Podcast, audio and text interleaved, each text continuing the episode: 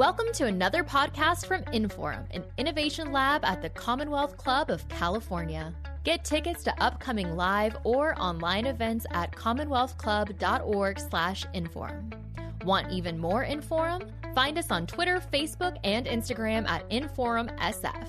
And now, here's our program.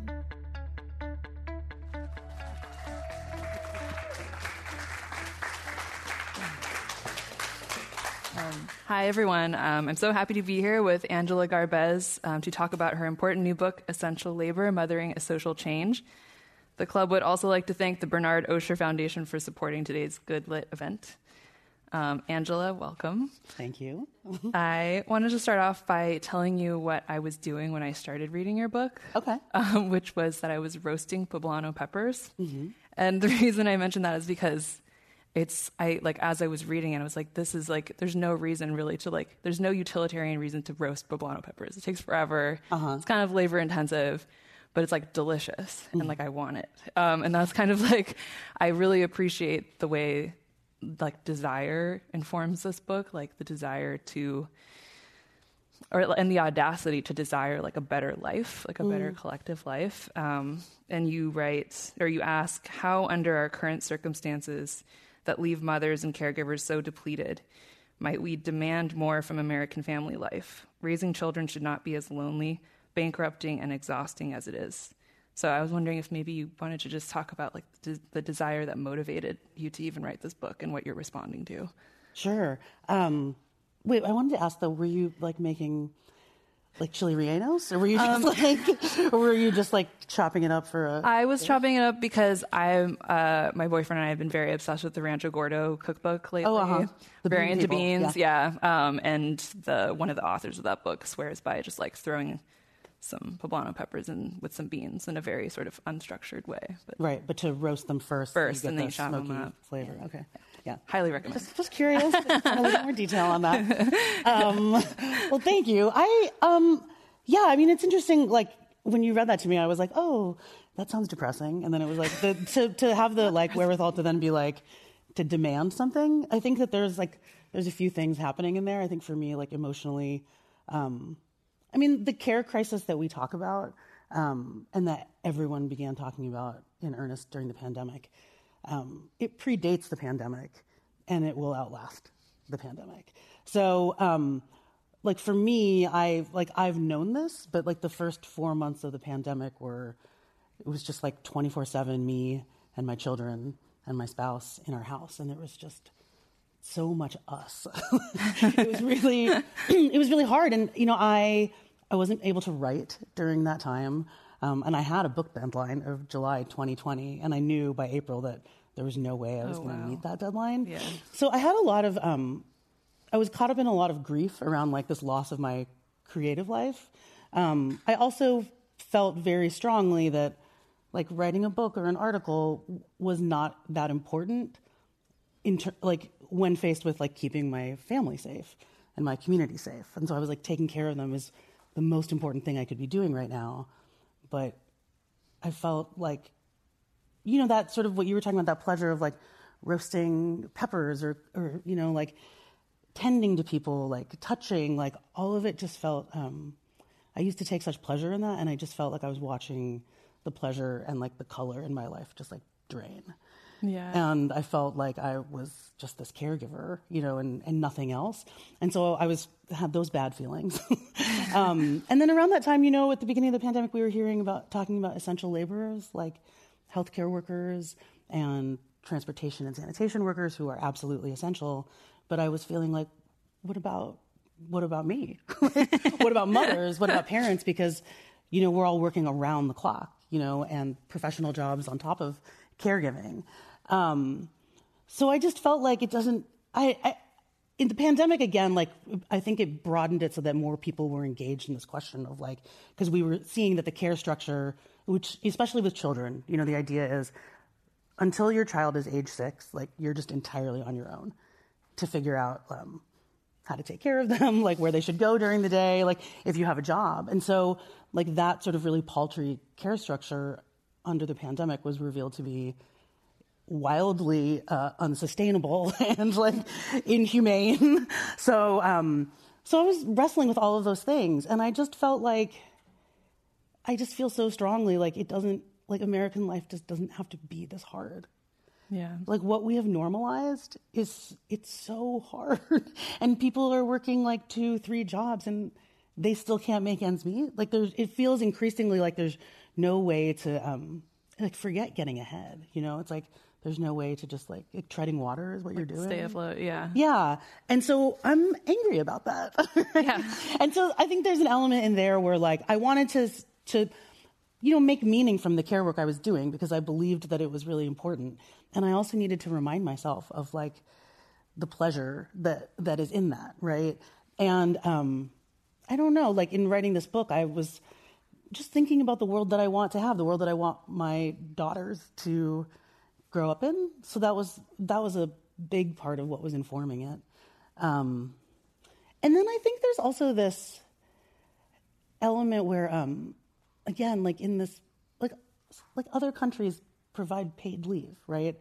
Other countries provide healthcare. Maybe they don't do, they don't do all of these things, but there's like affordable childcare, education, right? These are human rights that in the United States are like privatized and, and tied to working, and that's I just think that's wrong. Yeah. it's so clear to me that that is wrong. And so this element of like demanding, I think, is really we are just living in such a specifically bad time and i felt like not say not naming it as such and not like demanding more from american family life or just from life in general um, it feel I, I, think i sort of feel like i'm complicit in it if i don't say mm-hmm. this is really bad and yeah. we deserve better yeah, yeah, yeah, yeah. Totally. I I don't read that sentence as depressing. By the way, I like I I feel like I needed you. I needed your demand because it made me realize like I actually was sort of ashamed that like I don't have children, and one of the reasons I haven't had them so far is that I kind of accepted all of what you just described and like well that sucks and like i just don't want to I, yeah. I, my reaction was like roll over and die. Your reaction was like i think it should be different. Um, so. well i think it's also because i already have them. Yeah. so it's kind of like i can't actually yeah. roll over and yeah. die. Yeah. Like, yeah. Even though i have at times wanted that. And to me like the depressing part is the first part of that sentence which is like it is exhausting it's bankrupting. Like currently. Yeah, yeah. and it shouldn't be. It's like actually you know, we're like contributing to the parents are contributing to the continuation of our species. See it seems yeah. Like, it seems like we should celebrate that and support it. Yeah, totally.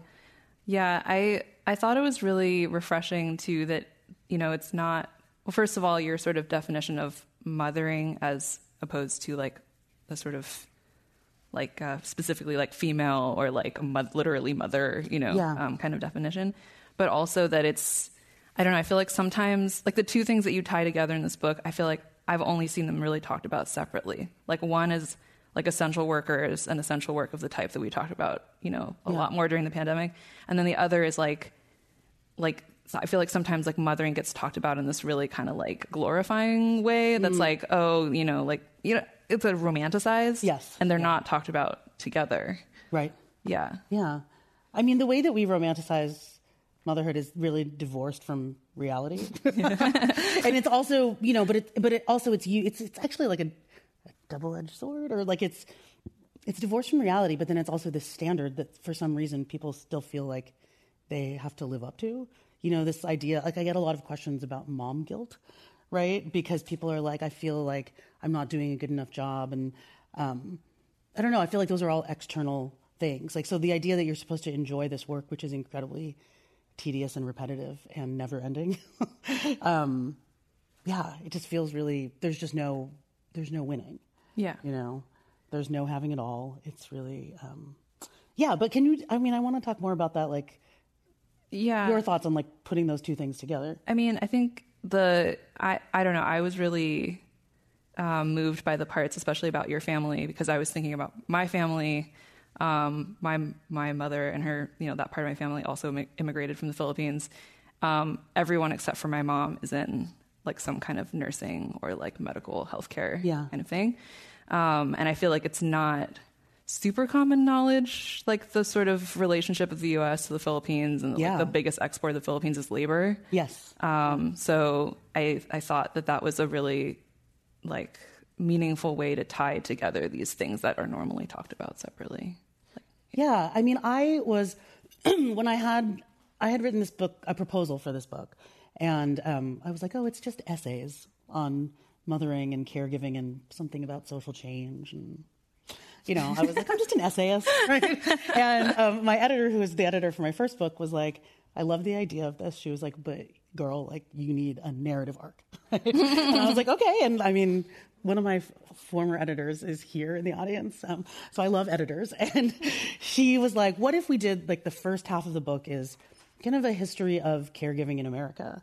Like, how did we get to this place? This place being the pandemic, mm-hmm. where we all, all now see that the most important, like, without people to take care of our children and our disabled and our sick, like, society falls apart right? She was like, How did we get here? And we're demanding this work for free of mothers or for free or for very, very low wages for from women of color. Mm. Um, and then the second half was going to be more forward looking, which it is in the book, like more forward looking about like how can mothering be a force for social change and sort of like looking towards the future. Um, so I was like, okay, that's what I'm going to write. And then I was like paralyzed for a month because I was like, how how am I going to do this? Like, how do I write? how am I actually going to write a history of caregiving in the United States? It's really complicated. Yeah. Um, and also, there's just no way that you can do it without grappling with slavery, mm. which is the the number one reason why we think like domestic work should be free and done by women of color. Mm. Um, and like I use a lot of personal narrative, so I was like, I'm, I'm not sure that I'm the person that can like, mm-hmm. I don't know if I can tell this history the way that I would like to. And so, I had never um, I had not planned to write about my family at all. Like that wasn't part of it. And what happened was that um, there's this statistic that will like never leave my body, like the way it landed. Um, so during the during the pandemic, I saw. So I guess a little background, like so my mom, my mom is a nurse, um, and she and my father moved to the United States in 1971. And this sort of like history that we don't talk about enough is that the Philippines was an American colony for the first half of the 20th century. Um, and so, and this was uh, like this that poem that Rudyard Kipling wrote, "The White Man's Burden." It was about the United States presence in the Philippines. Um, so, like civilizing the little brown brother, mm. um, benevolent assimilation, all of that. Um, so the reason why my like my father speaks three languages and my mom is bilingual because the United States um, created an Amer- basically an American style public education system where everyone spoke English. And then they created medical schools and nursing schools, and they presented it as a way, like a path towards economic prosperity. But, you know, internally, Americans talked about it as a way of sanitizing, like sanitizing brown people who are inherently backward and inherently diseased and primitive. Um, so and then they had not, like the United States had not been allowing, uh, you know, large numbers of immigration from Asia, from other countries, but also including the Philippines, until there was a nursing shortage and there was a healthcare worker shortage after World War II.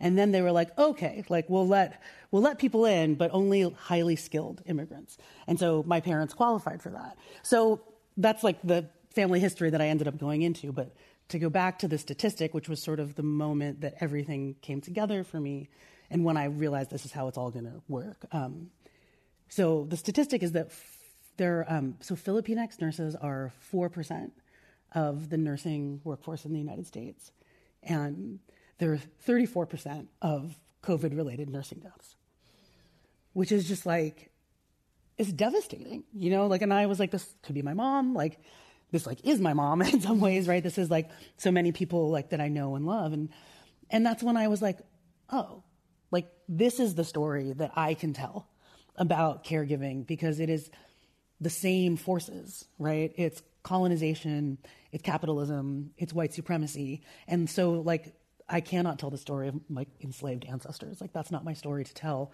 But um like the Filipino American history is one that we just don't really um reckon with, you know, in the American colonial legacy. And so that's when I was like, I felt like it's really gratifying as a writer when you get to that moment when you're like, I am cooking with gas now. Like, like, this is it. And everything yeah. kind of like came together in that way. Yeah. yeah. Yeah. Yeah. And I hadn't really thought about it. I had always known, you know, this sort of story of my family, but we had not really I mean, clearly, like my parents were not like, let's talk about colonialism. Yeah, it was either. really like, yeah, it was like they kind of took it for granted, and they also were the first people to be like, we came to America for a better life, and look, like we're upper middle class now. Like Yeah. we didn't, we came with nothing, and they worked really hard. But so that like that immigrant narrative um, is really strong within my own family, and so kind of like digging it up and and questioning it, or really like like trying to examine it was a was a more emotionally difficult process than I was anticipating. I was anticipating. gonna say, is that painful? I mean, Yeah. yeah, totally. I mean, I, I don't know. Like it's, but I feel really, it, I don't, it, yes. But I feel like so much of like a lot of really good work is kind of painful. Yeah. Right. Like, and then also sort of healing. Yeah, yeah. Yeah. I mean, for me, yeah yeah yeah, yeah. and it, Yeah. i also i the part where you sort of mention like you know kind of like finally talking to your parents about things that were not you had not talked about and they're kind of starting to open up like if you approach it from a certain angle like i've sort of been having that relationship with my mom lately and it, so it was really nice to like be experiencing that while reading this because there's also like you know parts of this history that like I don't know about or that Mm-hmm. I haven't asked my mom about but or but then when I kind of go back and think about it I'm like oh yeah it's all there like when you can see like the sort of like forces of history like playing Right. out in your family and in your person Yeah. Yeah. And there was no way to know that as a child, right? And I think for my parents too, they were just like, look, we're like here in this new country, we're just trying to survive. Like, can we not question like everything about like our family life and why we're here? You know, I think it was really, th- yeah. And I think also to be, to talk about my parents as,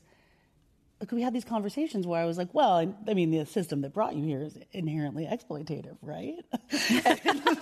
and you know, my dad was like, sure, yes, you know, um, but then he was also like, oh, but it's really no different from people who go to like medical school and then have to like pay back debt, you know, like because I, I mean, my parents were recruited to go to come to the United States, and they were like advanced money. I mean, I, they weren't like their moving costs and their plane tickets weren't paid for.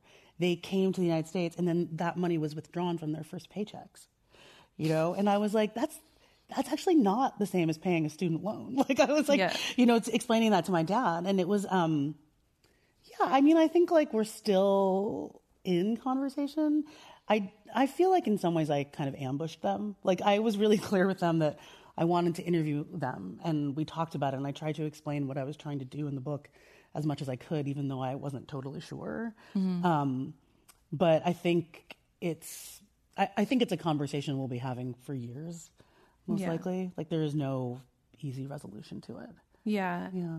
And I think maybe even in general, I, I've been thinking a lot about how for anyone, it's probably hard to ask or talk about things that have to do with care because it's so associated, it's so hidden. Yeah. It's like so associated with like shame, Yeah. you know, in a way. And like, I was thinking about how like my mom has like always, always like helped me in these sort of like, like I don't want to say like furtive, but like you know, it's like she's like behind the scenes, Mm. Uh-huh. like making it all Right. you know, and then I am just supposed to look appear perfect, you know, and it's like as opposed to like acknowledging that structure and like celebrating and and having it be like in the foreground. Yeah. And I think yeah, so there's like a lot that comes up. I think for when when people start to actually look at that.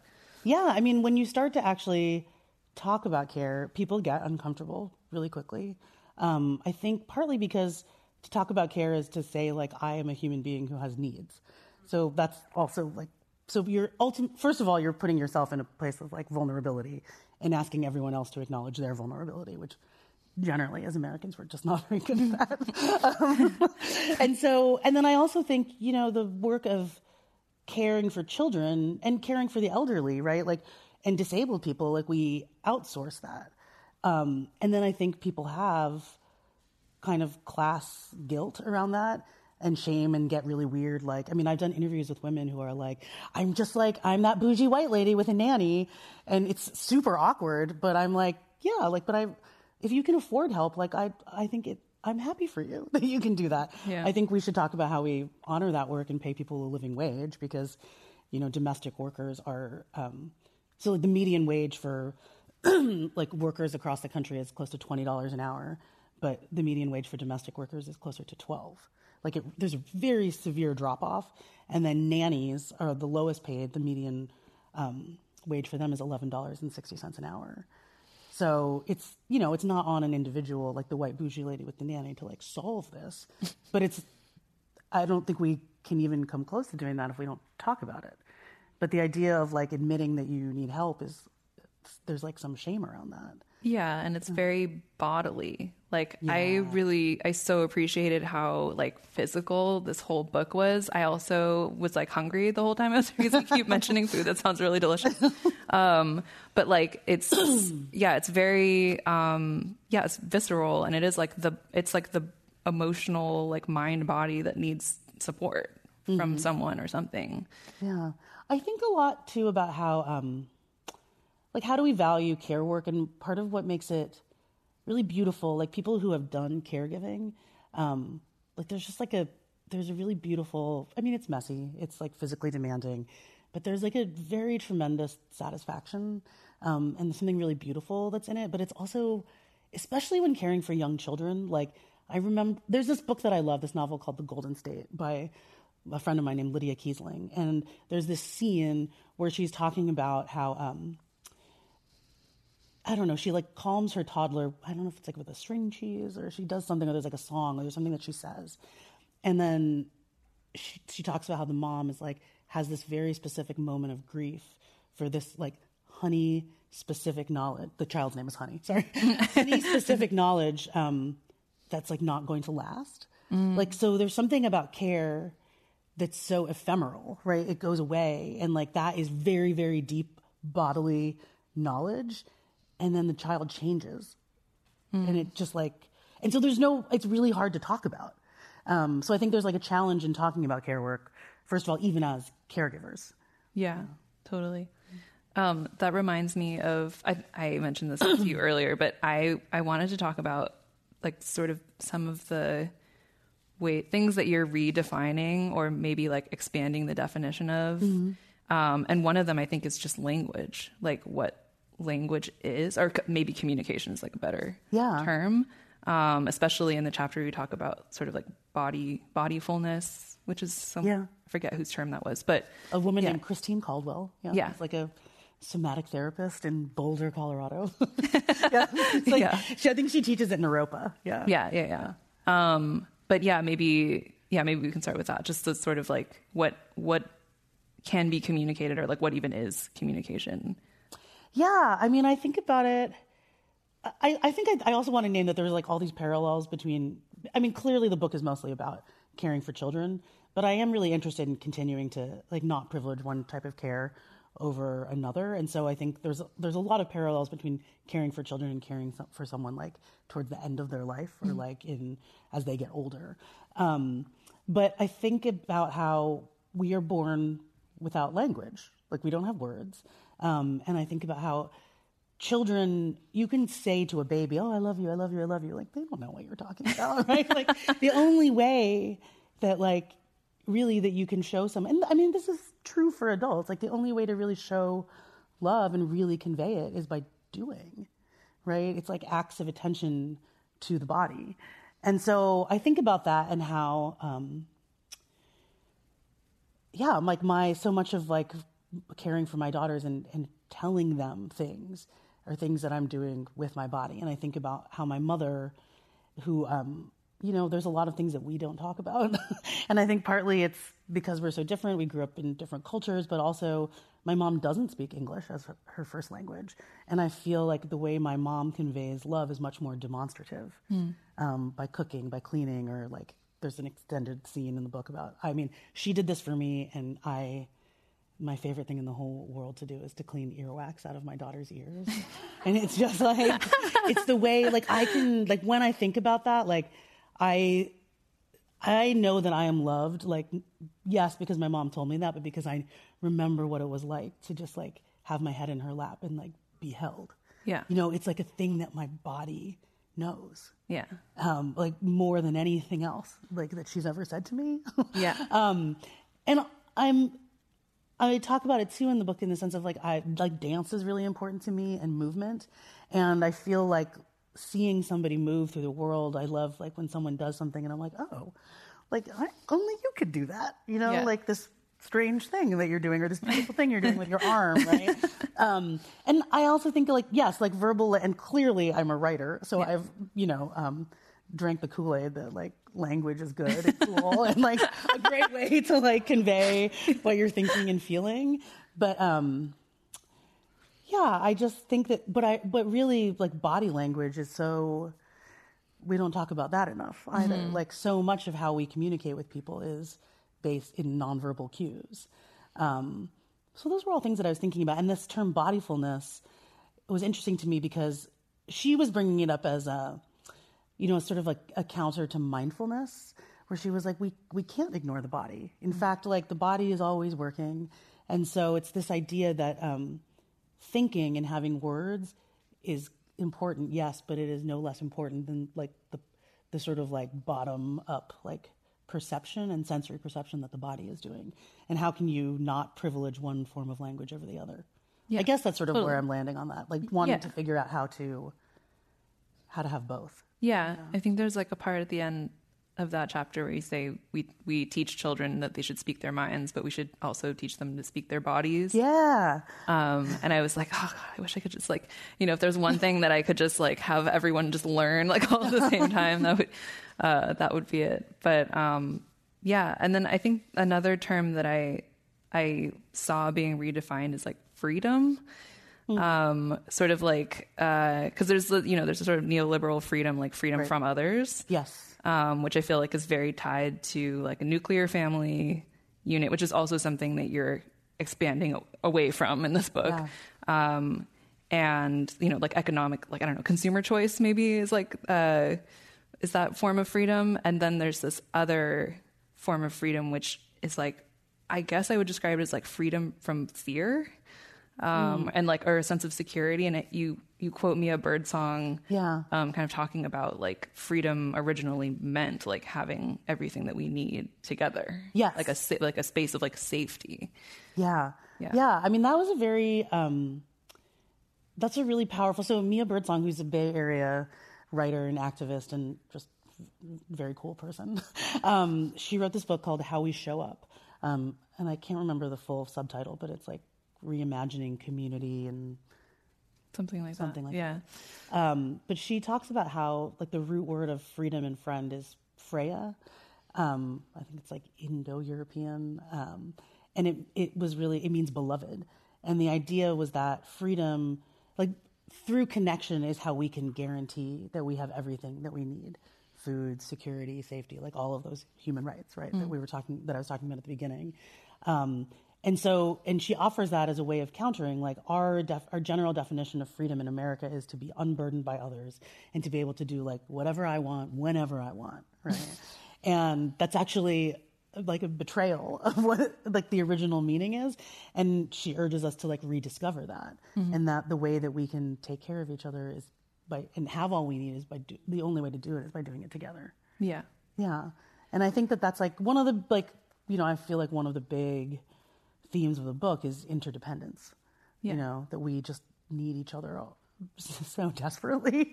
Right. And, but, Yeah. but we all seem to think that we don't, or we try to do it without each other. And I really just want us to all, like, I don't know. Yeah. like, admit, like, admit that we need each other Yeah. and like help each other.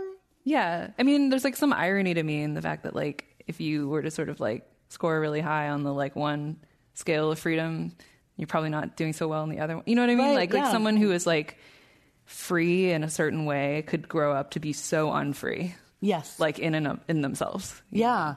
Yeah. um, and not not be able to like find a sense of security or ask for help or ask for like accommodations or like anything like that.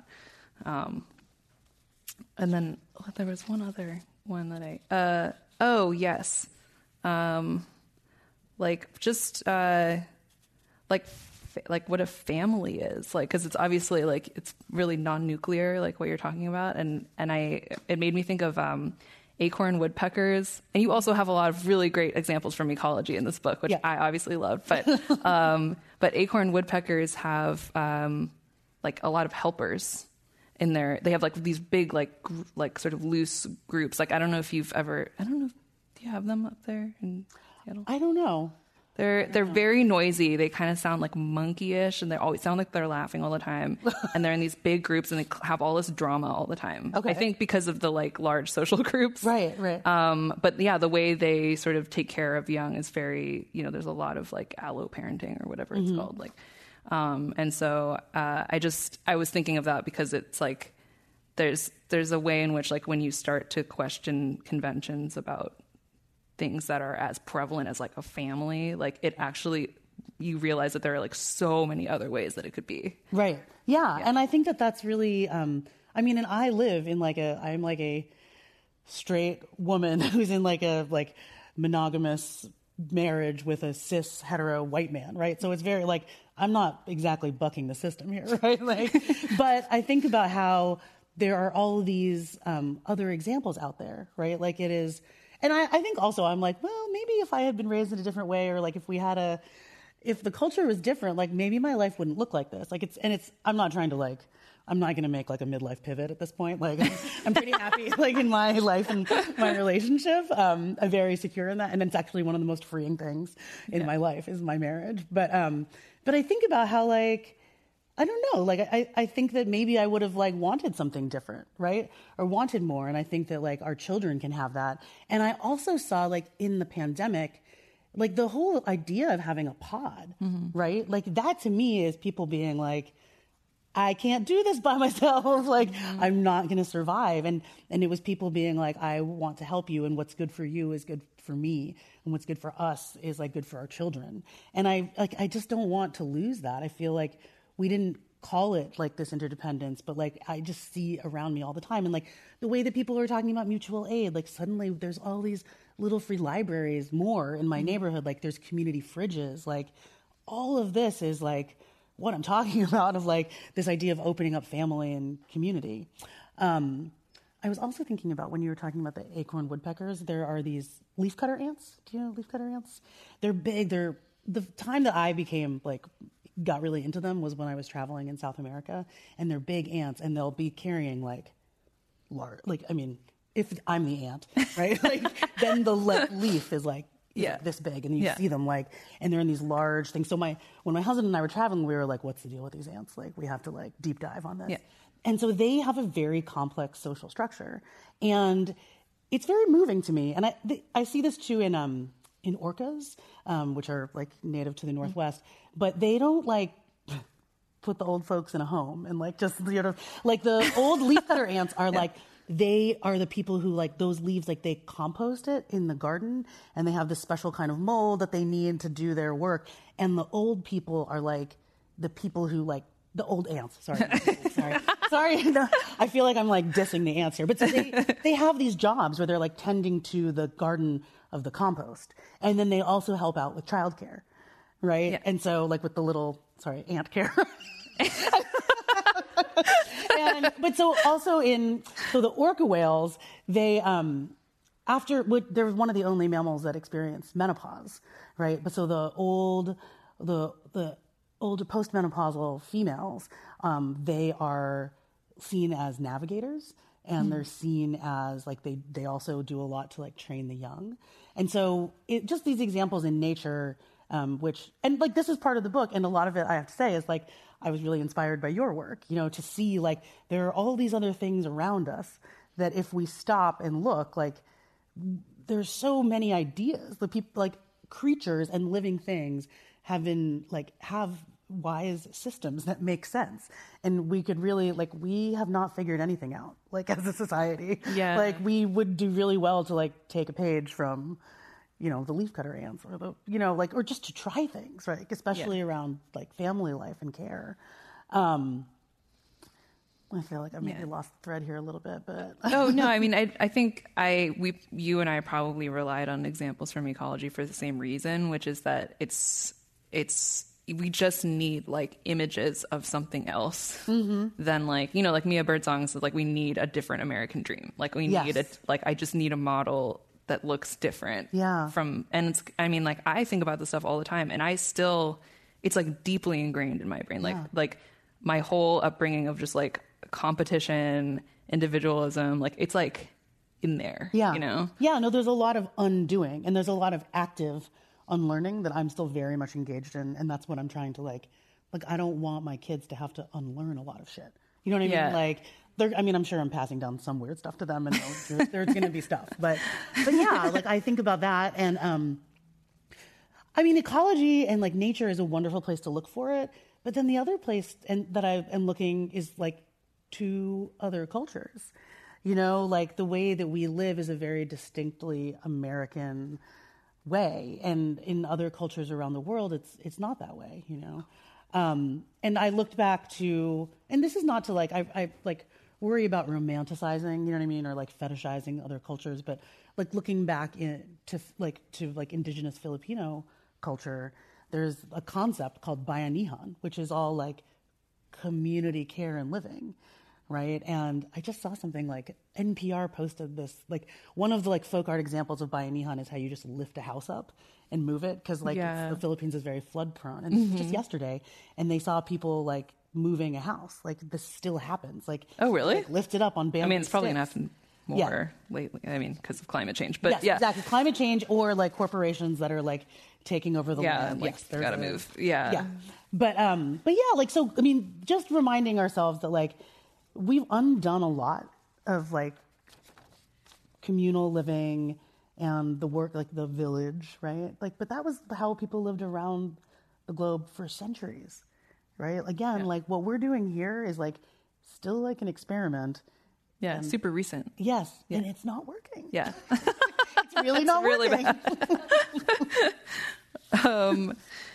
Uh, so I just I'm I have this one last thing, maybe section to talk about, and then we'll go to these questions, I guess. But um, uh, I so I had been reading sort of before I read your book. I had been reading some other stuff about role social roles and how uh, you know like there's nothing necessarily wrong with the idea that there are roles. You know, everyone plays different roles in their life. The problem arises when uh, someone doesn't make the role their own. So like they don't have a real creative relationship to their role which like my example is always like if someone was cooking with a recipe and they were like i need to know how many grains of salt you'd be like no no no that's for you to decide you know? But they're like what do you mean by dash of salt? You know? And like i feel like that would be like someone who reads a lot of like really i don't know pragmatic parenting books and like tries to like find like a formula to like produce the optimal child or like something like this and like uh and i feel like this your book is sort of like okay here is like a role. And it's like called mothering. It's not f- just mothers. And it's like directed towards you know many different types of people. Um and it has to be done. Um and like is there what is the most meaningful way of relating to this role? And like in so doing like that is a creative act. You know like it's a creative ingenious act. Yeah. And so i was just uh and and you talk about sort of like uh, also just like making it less lonely, which I think is part of making it meaningful. Like the washing society example, Yeah. which I really loved. Yeah, I Yeah. mean, again, there's like all these examples of. Um, I mean, because we've like broken the labor movement in this country, like it's harder to imagine doing this. But like that that example is, you know, before before washing machines, to be like a laundress was um, it was actually. I mean, it was incredibly physically demanding work. You're like making soap, you're boiling clothes, you're like washing them on a board. yeah. yeah, you're ironing them. But it was social. So like on a like nice day, you could like get together with your friends who were also. And so this is like, uh, this is Atlanta, like turn of the like at the beginning of the 20th century, um, and most of the black women and many black women in Atlanta worked as laundresses, and they got together and they were like, this like working conditions are not great. Like Yeah. we want more pay and we want like more. And so they, I mean, they organized while doing this, like while doing this work, and then they like form, basically formed a union and were going to strike, and then they got their demands, right? And so I think that that's like again, there's, I don't know, I, I, what I want to say about this too is like with care, um, it's all all work is good work, Yeah. right? And I think that there's this um, this idea that care work is w- it's a myth to say that it's like unskilled labor, which and that myth is so that we can pay not pay people to do it, you know. But it in fact is highly skilled, right? Like again, that sort of like intimate bodily knowledge that we were talking about, but like household management is like a shit show, you know, like logistics and all that stuff. Like you could spend all of your time doing that, you know, Yeah. and negotiating, right? Negotiating with irrational people, like that's what parenting is, you know. like it's like it's it's really and you know, but all of that stuff is I just want to like I want to make care work visible and I also want to insist on like the need to value it Yeah. like if not financially financially hopefully but but culturally and i think that we would have i think a lot of people would have less trouble um, making their role their own um, if it didn't feel like they were doing it in isolation and they didn't and it, like the expectation is to never talk about it. Yeah. right? And this Yeah. idea of mothering too is um you know it's other people but then it's also yourself you know taking care of yourself. Like that's mothering. Like you have to do that. Like you have to bathe at some point you know? Like you have to feed yourself. At some point i'm not a big like, you know, every few days kind of showering person we have loose like we have like loose bathing standards um, i think in our house that my mother was like ter- like horrified to find out when my daughter was like we only shower like every four or five days at our house. But um but that kind of stuff is really like it's so basic you know and it's extending it to take care of people but it really like begins with yourself. Like that's the work that will never go away. Um i wondered if i can i ask you like you had mentioned Yeah. In an email like before that um because i this is like part of the book for sure um and i haven't had a chance to talk about it and i'm just really interested because i'm always interested in what you're thinking about generally but um you talked about like uh self-compassion Oh yeah. yeah Yeah, well, I was so the reason I was thinking about it was that I have started more and more, more and more of my friends have young children, and one of them was saying or has said multiple times, like, you know, have, I think you know he has a three year old and a baby, and it's like he's like it really makes you realize that like everything that you think that you have all this like intellectual stuff on top of is just that, like it's just I'm tired, Yeah. I'm I'm scared. I'm like I want to be accepted, Yeah. and like that there aren't that many. There's I don't know maybe like five, right? Like Right. Um, and it's like or like you're tired and you don't know it. You need to go to bed. Like Yeah. it's just like and and I was like oh my god. It was like I had this like epiphany where I was like everything is like reducible to like like fear or like wa- like love and curiosity and like wanting to Mm. go toward and like you can only do the second one if you feel safe right? Yeah. like and it, usually it's like you know someone is around you like making you feel safe yeah um and so i was like I've like in in trying to like learn self compassion for myself. Like I I realized that I started asking like what is what would like kid what does kid Jenny need? Mm. You know, like instead of like it's actually just me, but like somehow if I call it like kid Jenny, Right, right. like it makes it it's like oh like she just like needs to eat. Yeah. It's thing that she wants to eat. that. Yeah, yeah, yeah, yeah, Because yeah. we also think about like I mean this is interesting. Like children have basically this is it's okay because I'm a mom and I'm writing about mothering, so people will understand this when I say like children have like done nothing to like deserve our like except be born, which is enough, right? So I can say that, right? Like just simply by being born, you're deserving of love and care and all of that. But like we tend to like kid Jenny or like kid Angela because I do that with myself, like without a thought right? Like the way we would take care of a young person. Um, w- more people like are would be generous to a child than they would be towards an adult, right? Yeah. And like why? And this is like I mean, like why is that? You know, because our needs are the same. Yeah. Um, and that sort of like care should not go away. Like the the care that we give a child, like we should be able to like care for ourselves that way and care for like Yeah. in adulthood. Yeah. Yeah, and I think like that need and like the relationship between safety and curiosity and like love doesn't that also doesn't go away. Yeah. Like I have this I wanted to tell you about this photo that I have on my desk of my mom like so I'm like on some monkey bars and my mom I don't know, probably like 5 or something.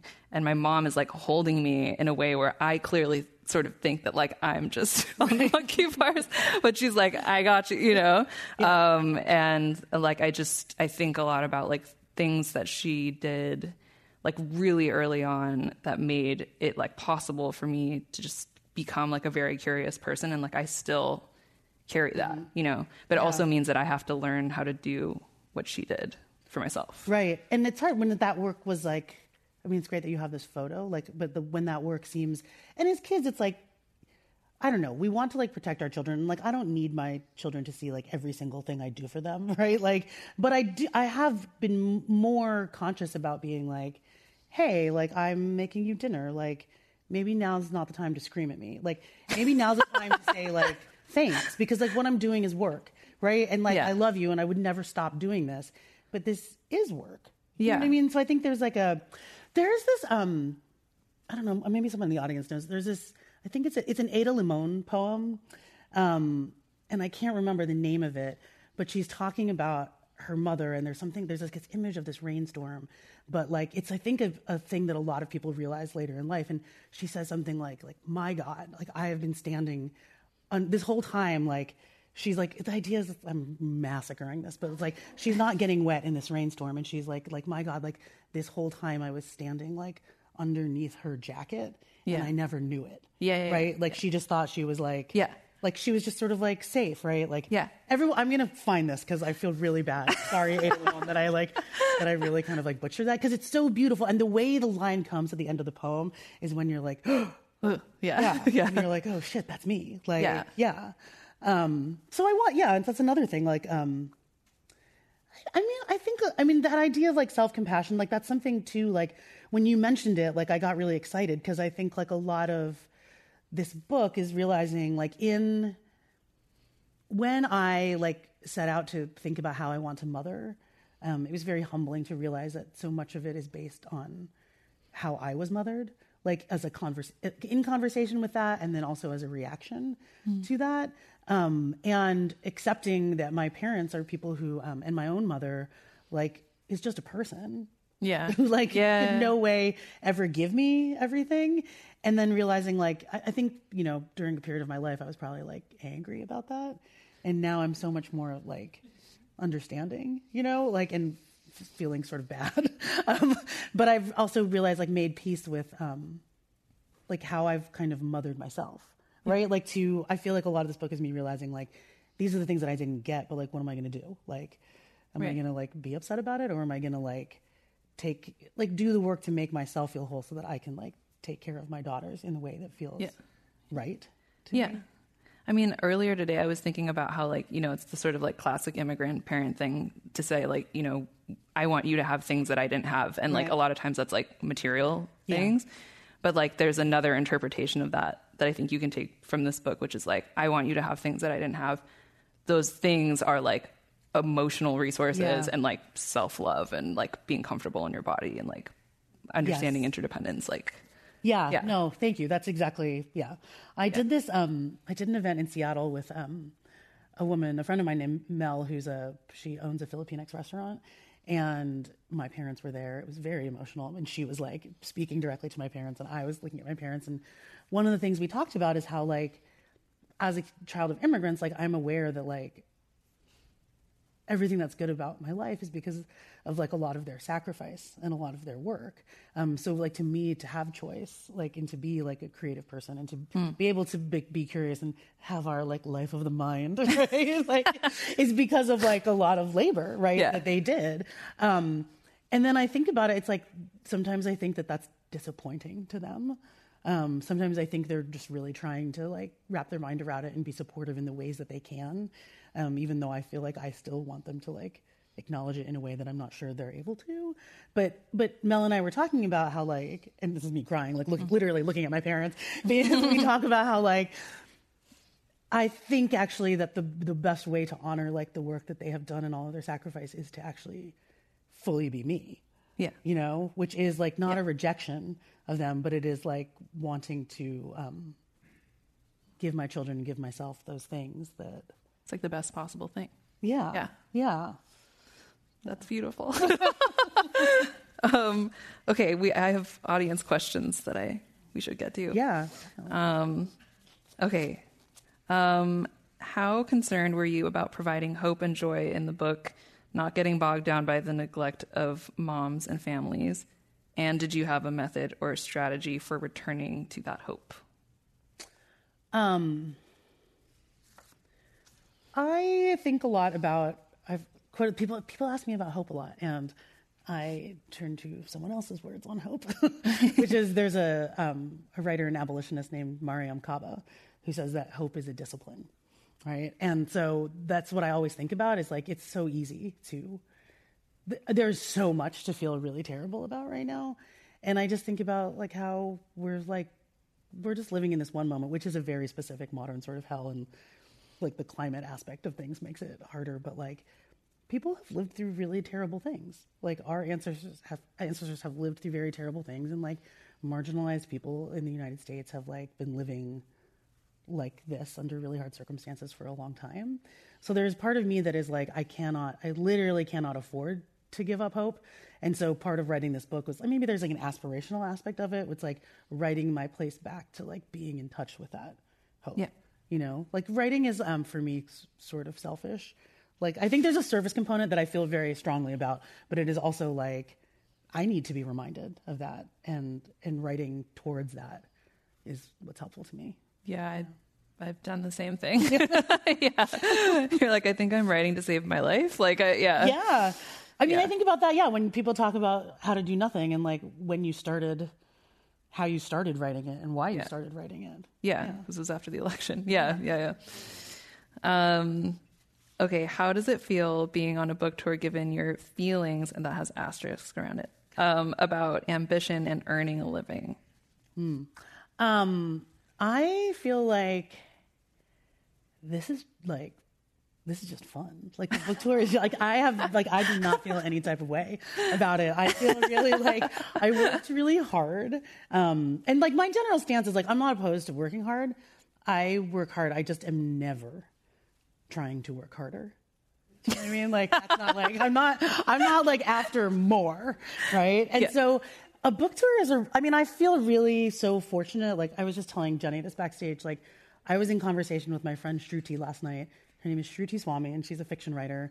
And she released two amazing books. One is called A House is a Body, it's short stories. And one, the other one is called The Archer, it's a novel, and you should buy them because she's a genius. And um, she published both of those books during the pandemic and like she didn't get to do what I'm doing. Like this is the closest thing you get to like a victory lap. You Yeah. know, like I'm always like it's like chariots of fire and I'm like out here, you know, and so I I think I just decided like I'm just going to enjoy this.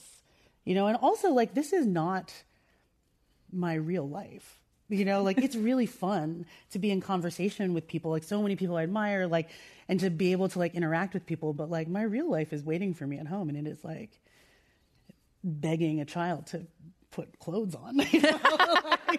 so yeah, I don't feel like it's um, yeah. I just think of this as like I just decided like this is going to be all about enjoyment and fun, and it's been really great. Oh my god, I need to like take that away for next year for me because like I have a lot of I feel a lot of ways about it. But yeah, I'm gonna try to like Well, absorb we that. we'll talk. About it. We'll talk. About it. Yeah.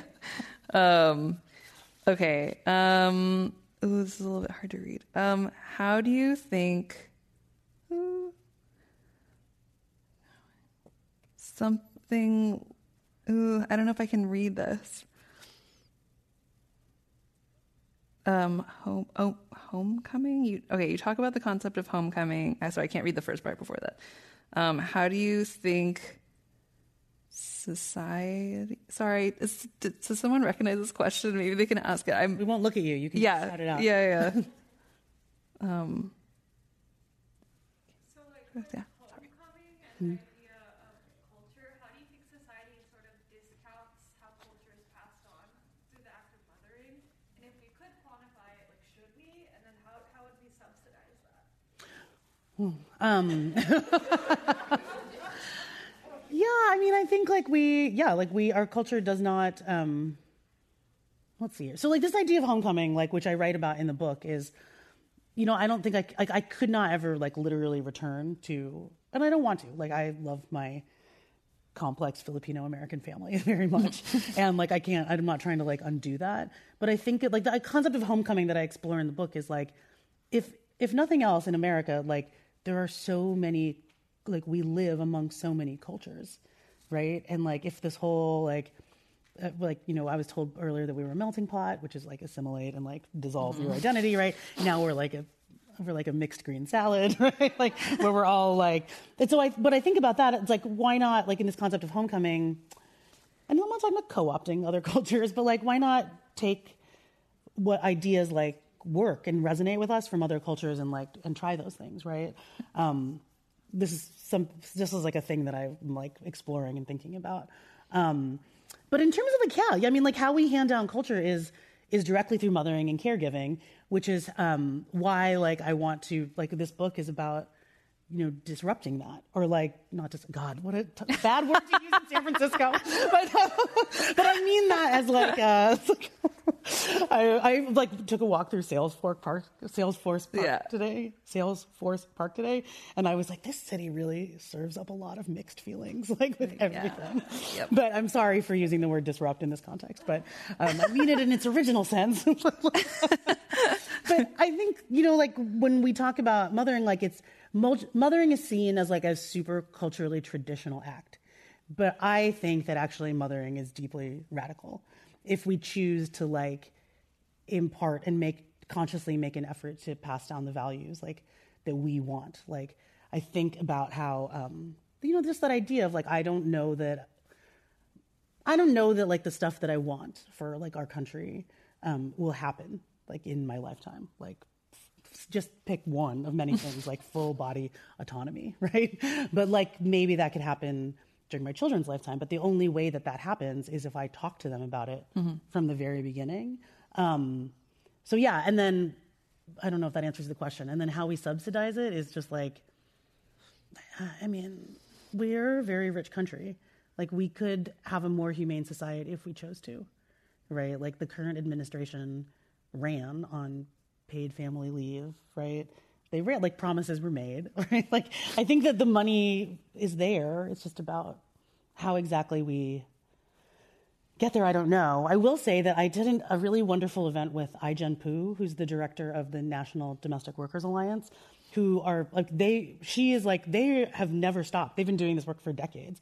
They're like on Capitol Hill meeting with senators. They're getting like provisions for care, like written into bills, like to fund early childhood education, right? Like so. I mean, I would say like one of the things you can do is like support people doing that work, like which is a way of getting us closer to subsidizing. Totally. Yeah. Yeah. I think at some point you also mentioned how few women there are in Congress, which seems like another. We're at an all-time historic high. It's 27% right now. Yeah. So like high, it's a high, but it's low. yeah. yeah. Yeah. um, which like obviously ends up, you know, reflecting like a, there's a missing viewpoint. There. Yes. Yeah. Yeah. I remember um, when, is it 20, 2016? Yeah.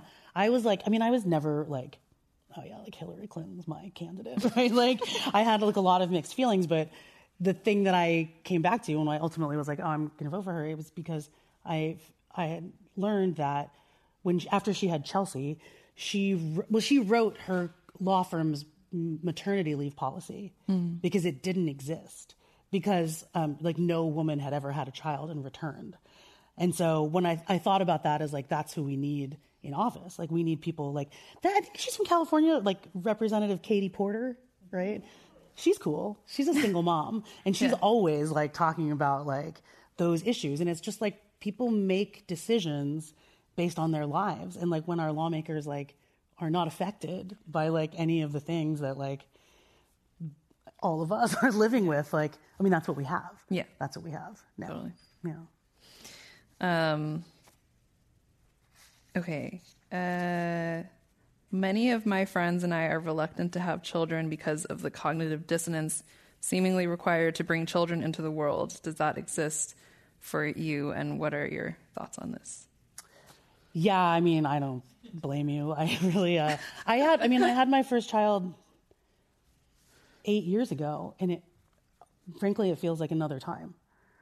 Like I've totally am very, uh, I understand like wrestling with that question more now, and I would say like, if you're unsure and if you don't know how you're going to pay for it, like it's okay. You don't have to have kids. Like, and I mean, seriously, like I, I don't know. The thing that I want to say though is that like, you don't have to have kids, and you don't have to want kids to have like meaningful relationships with them.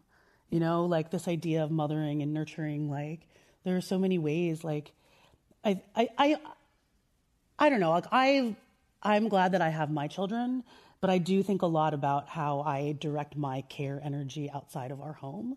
Um, and I think that a lot of us have a lot more care energy to give. I mean, most of us do because I'm a very depleted parent and I'm still thinking about like how to do that, right? Like we have that. Like we have that. And I think like when you extend care to someone, you actually find that like it is a it's really beautiful. I don't know, it's like a mystery. It's like like, like I had a second child and I was like, "Huh, there's actually more love." Like I didn't like I didn't I was worried like is there enough of it to go around? Like there is. Like and so I think um I don't know. I, I guess I would just say like if you feel like conflicted about having children, like I hear you, and I think like you can still show up for children and parents and families and be a part of family in a really meaningful way. Yeah. It doesn't mean you have to have kids. I mean, I, as someone who really relates to that question, um, like I, one of the things that frustrates me and, and is a reason that like, you know, everyone should read this book, not just someone who's in like a sort of obvious caregiving role is like, I'm frustrated that I, it's not easier for me to have that kind of relationship, like to be like Mm. the, the godparent or like the, the, the alloparent or like the other Yeah. acorn woodpecker, right? Yeah. Like, um, like it's it's things are not set up to make that easy. Um, Yeah. And like I was thinking about this, so sad, but like the same. Okay, so the friend who was like, "Oh, I realized that like having a kid, just you know, like that's me." Um, there was this day when we were visiting those friends, and their neighbors got home, and they also have a three year old. So the two three year olds are now like just playing. Um, and then I think there was like a dog involved, and then we were all standing outside and, and talking. And the woman across the street like came out, and her face lit up, and she said like, "Oh, it's like a real neighborhood." And she like came over and like wanted to like hang out, Yeah. you know? Yeah. And like it was just like, you know, it's like everyone like sees that and want and wants it and goes toward it, you Yeah. know? And it's like it's just like right now I feel like everyone's kind of trying to like jerry rig that like Yes. with like what we have. Mm-hmm. Yeah. Yeah, but I think people really it is um it's a deep I mean it's a deeply human urge and I think it's really beautiful to like want to belong and like be a part of something and like be in community. And yeah, it seems so simple, but we've just drifted so far from it. Yeah. Um, yeah. And there are, so one of the things that I've been thinking about is like how, um, I was like, is there a way, like, so parents are always encouraged, like, to to feel like a whole person again. You're supposed to like get away from your children, right? Which like we definitely like need that break, right?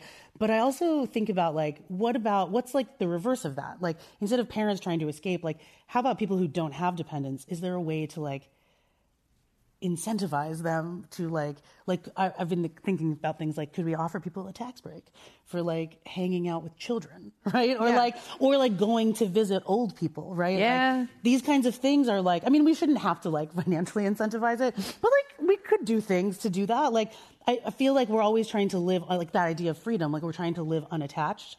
But what if we like just actually tried to make everyone be more attached and Yeah. interdependent what would that look like and you know i also think about how again like we've privatized everything right but like what about like the public pool and the community center and the places like you know like um it's like you know other feminist scho- feminist scholars are I mean they talk about it as the commons Yeah. you know like we've really done away with the commons Yeah. and investing in those kinds of things would create more opportunities for people to interact Yeah. Yeah. Yeah. yeah. Okay, I think I need to ask you this this uh the last question, oh, Uh, right which is a tradition. It's a tradition here to ask our speakers the following question. What is your 60 second idea to change the world? So I was told at the beginning that we, I was going to be asked this question, and then I didn't prepare at all. I've been like. So, I mean, I know this is cheating, but like, I feel like we have had a 60 minute conversation about what I really think is like a way to like change the world, um, which is to, but I'll do it in, I'll do it in 10 seconds, which is that I think to change the world, what we need to do is slow down, like chill out, and take care of each other. Amazing. Yeah. I've, I've done too much talking already. Um, okay. Our thanks to Angela Garbes for joining us today. Um, we encourage all of you to pick up co- your copy of Angela's book here tonight or at your local uh, independent bookstore. If you would like to watch more programs or support the Commonwealth Club's efforts in making virtual and in person programming possible, please visit commonwealthclub.org slash online. I am Jenny Odell. Thank you and take care.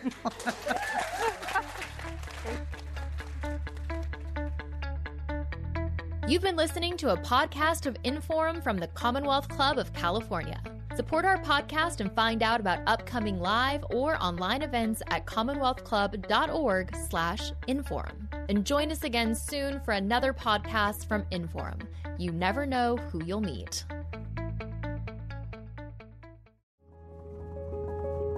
outrightinternational.org slash Ukraine. Hello from the employees of the Commonwealth Club. Before we begin, we want to take a moment to acknowledge the international crisis taking place in Ukraine and highlight an organization providing humanitarian assistance to people living in or fleeing Ukraine because of the war.